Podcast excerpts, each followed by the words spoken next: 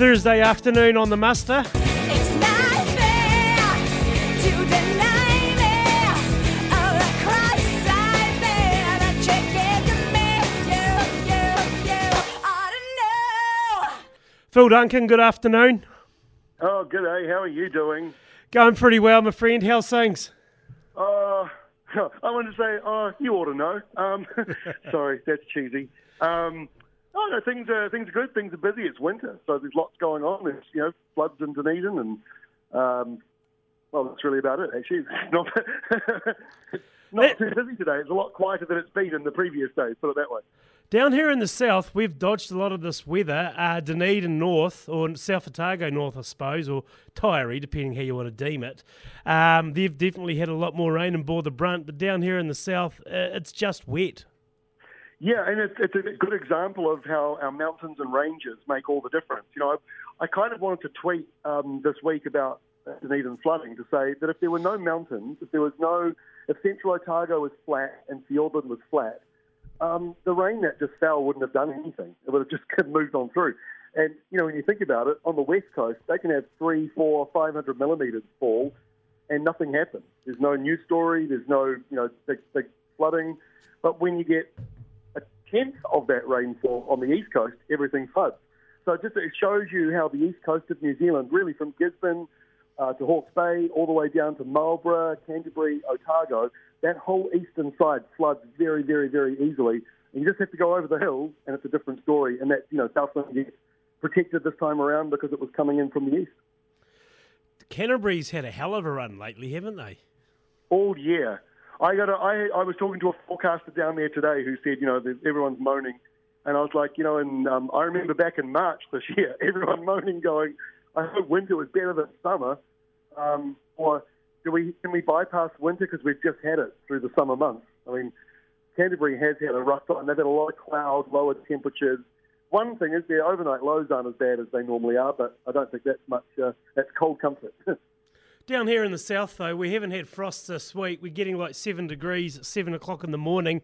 Um, actually, in the over and the, the the high during the day, sorry, is only eight. So it's a bizarre weather pattern we're going through. As far as the, no extremes in the temperature as such, but we're just not getting the run of frost we're accustomed to. It's just really slushy out there. As we look into carving, what can we expect for the next three or four weeks? Yeah, well, um, yeah, you're quite right. You're, you're quite sort of insulated at the moment. So your, your daytime, the sun's not really getting in there to lift the temperatures up, and and then at night you've got enough cloud or wind um, to keep the temperatures above where they normally would be. So, and that's what we're getting in Canterbury. That's why a lot of South Islanders are saying this is a really cold winter. But when you actually look at the overnight temperatures, they're not that bad, and that's the reason I think that we're still going to end up saying actually this winter wasn't that wasn't as cold as you might think. Um, as we go into August, I- I'm not seeing a great deal of change. We've got variety at the moment, so you've got days are sunny and dry. Some days are mild. Next week's going to be a bit warmer. Um, northerly winds coming in. So, in fact, northerly winds, or you know, if you look at rural weather and you look at the wind direction and Gore for the next 10 days, um, apart from today, which is a sou'wester, um, and apart from Sunday, which is a westerly, every single day coming up's got um, a bit of a northerly angle to it. So it is not going to be as cold as it should be because of that. And then next week we've got true proper northerlies coming through. Daytime highs of 13, overnight lows of 6. Um, that's quite that's very mild for, for early August. And I'll tell you what, when you get to the middle of August, the spring weather pattern starts to kick in in our part of the world, and that's a sort of a windy westerly that starts to move on through. Doesn't mean winter's finished, but it just if you get that windy westerly kicking in early, and again it limits frost and it, and it tends to stop them, and, and it also limits um, snowstorms that they come up and then they get whacked by the westerly and they get pushed away out to sea again, so they can be very short-lived. Snowstorms are the issue we have not had to contend with this winter. We've had one snowfall that didn't even constitute lying on the ground. Are you seeing anything like that for the next month, six weeks?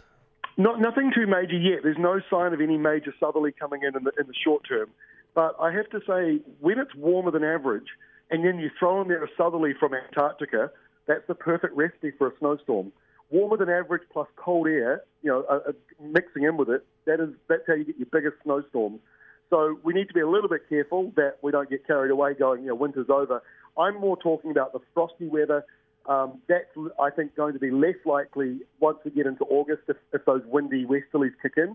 But snowstorms, that's a different story. And yes, I think we still need to be aware that we can get those right through. You know, we can get them even in, in summer, although not usually as a storm, but uh, we can get snow as a storm right through till October. So we've got to be just aware of that. For now, though, they are, it's not in the in the forecast. So you don't see frosts on the horizon? I, I don't see big frost. I think there could be a few light frosts around tomorrow night, um, this weekend. You know, overnight lows around one or two, but they won't be heavy. They'll be light. You know, nothing nothing too major standing up uh, standing out. Weather bomb. It's a term the media likes to use. Um, is that just because of the media's fascination with weather hitting certain parts of the country? They're always thinking worst case scenario.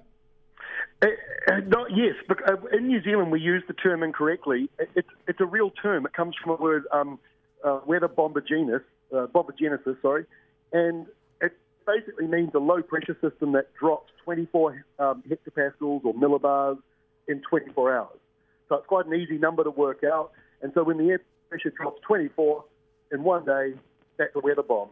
Um, the media in New Zealand has learned to call everything a weather bomb. They think it means, they think because it doesn't sound technical when it's shortened to weather bomb, that it uh, just applies to a nasty style of weather, but it's not. And in fact, if you go to Wikipedia and search what weather bomb means, there's a specification of New Zealand's news media getting it wrong. We're the only country in the world that uses weather bomb for the wrong reasons. So that's, I don't know if we're proud of that or not, but that's, um, that's our claim to fame. Just in summation, Phil, we've got to let you go shortly. Thanks for your time as always, mate. Um, next week, we're looking at warmer daytime temperatures. Pretty much, it's going to dry up. We're going to get more northerlies.